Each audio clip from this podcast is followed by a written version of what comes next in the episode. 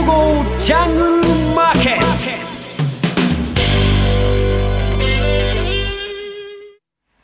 トゴーゴージャングルマーケット。このコーナーは、投資家の英知をすべての人に、投資コンテンツ e コマースを運営するゴゴジャンの提供でお送りします。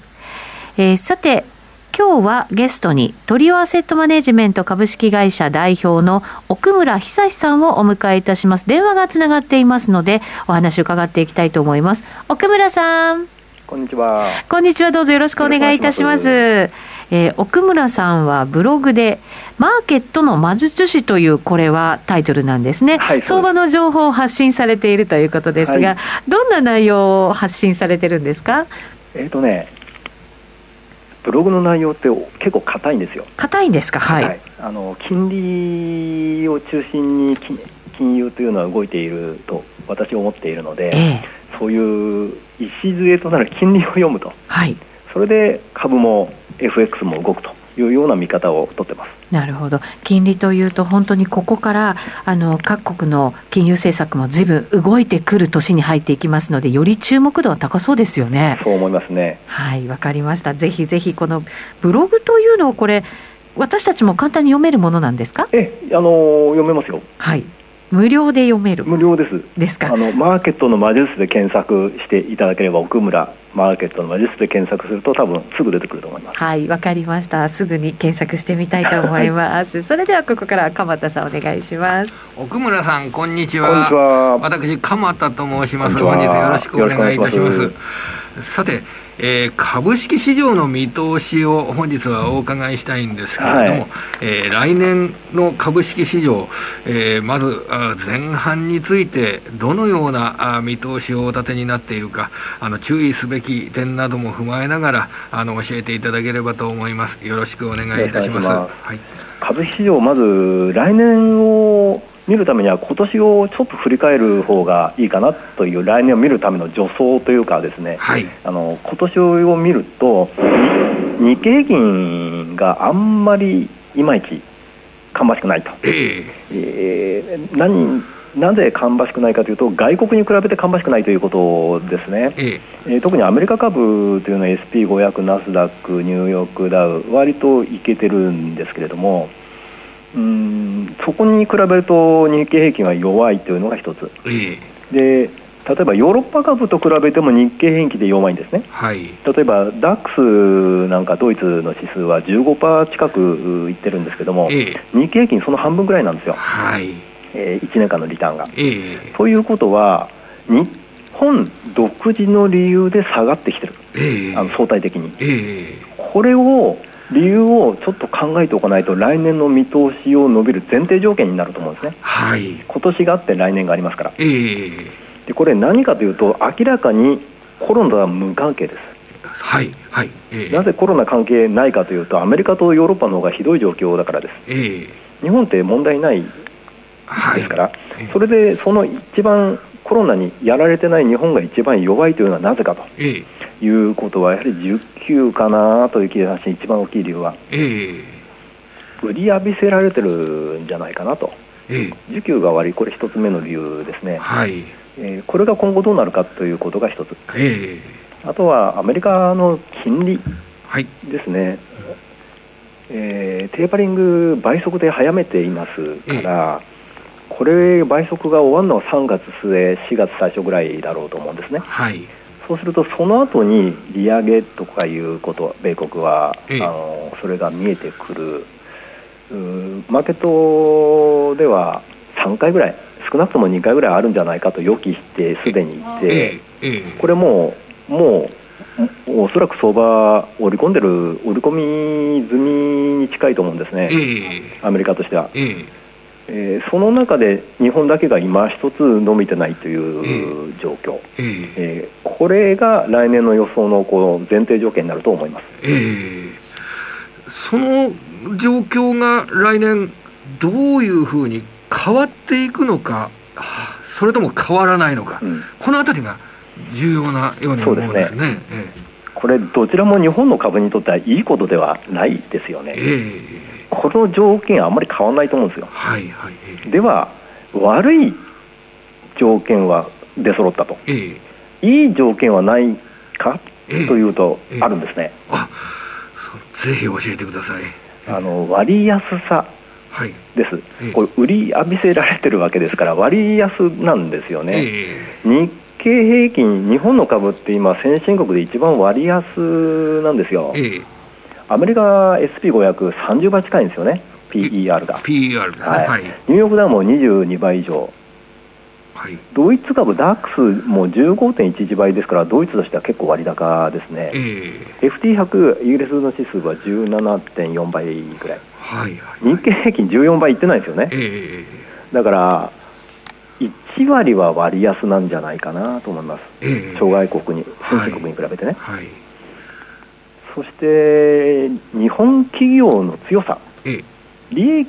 がおそらくこれ12月末で第3クォーターが終わって第4クォーターつまり決算期来月、えー来年の3月末には決算が終わり、ええその時の予想利益い今の予想利益来月3月末に修正情報修正されるであろう予想利益ええこれが日経新聞社の集計とかいろいろアナリストの集計見るとプラス1割ぐらいいくんじゃないかと予想されてるんですねえつまり1株当たりの利益が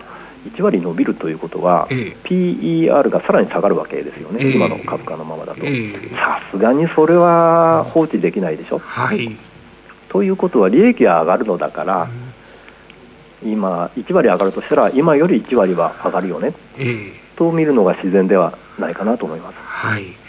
えーそうしますと、需給要因などで上げられ、上がらなかったがために非常に魅力的な株価水準になっていて、その魅力的な部分が来年は、あーまあ、開花するというんでしょうか、注目されるというんでしょうか、そんな発想で見てもいいわけでしょうかそうね。思いますね、その場合にあのどういうことを考えながら実際の企業を選べばいいのかそれともあーやはりインデックス投インデックス投資などがあー優れているのかというとどんなふうにえーこれ投資する対象を考えていけばいいでしょうか。基本的にインデックス投資っていうのは優れていて、うん投資に失敗しづらいややり方だとは思うんですね。はい、えーとはいえ、インデックス投資の弱さというのもあって、結局、アメリカの金利が上がるとすると、えーインデックスが必ずやられるわけですよ。はいはいえーっとアメリカ、来年金利上がるでしょ、はいはいこれ、どのくらい上がるかは置いといて、ええーちょっと話がずれちゃっていいですかね。ーはい2016年に金利上げたんですね、ええアメリカえーで、この時どれくらい下がったかというのを知っておいた方がいいと思うんです、はいはいえーアメリカね、えニえューヨークダウ1割下がりました、はいこれ知ってたんですよ、えー上がるの知ってえて、え実際上がると1割下がった、えー日本はね、十数パーセント下がってました。はあ、なるほど。もう利上げは悪材料であるわけなんですね、基本的に。えーアメリカ、なんだかんだ言って、マーケットは織り込んでいるというのは嘘で、ええ実際に金利、本当に上がってみると、えニューヨークダウはびっくりして1割下がったわけです。え日本は十数パーセント、はいもっと下がったわけですよえね、えこれ、アメリカ、実はすぐ戻ったんですよ、はい。日本はね、1年半以上かかりました、ええ戻すのに。えという過去が、これ、2016年ですから、すぐちょっと前ですよねえ、ええで起こってるので、来年も起こる可能性ありますよね、はい。つまりインデックス買うと、1年半ぐらい戻らない可能性があるよと。はい。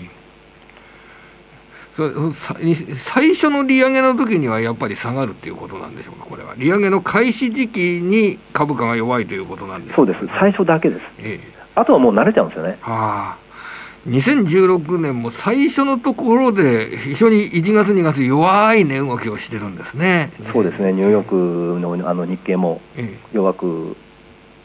きましたねえ、。ああなるほど。はいそうするとそのインデックス投資とインデックス投資というのはその金利が上昇することに対してはやはり注意しなければいけないということ。そう思います、マーケット。ト全体がちょっと金利に対して反反応してありますからね、ええ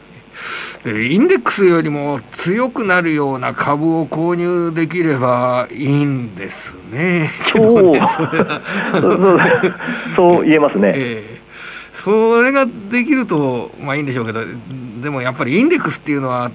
日経新聞ですとかが非常に客観的データですとかとかで選んでやっぱり強いっていうふうなことを今までは続けてきたわけですよねこれはいそうです、えー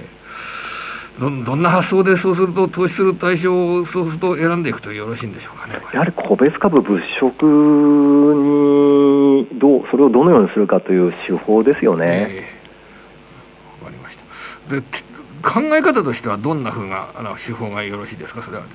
えっと、まず業界、セクターとしては調子いいところと調子悪いところというのがあって今、調子いいところというのがえ来年、調子良くなるとは限らないですよね、えうん、例えば半導体えはい。がこれ一巡すると今度余るん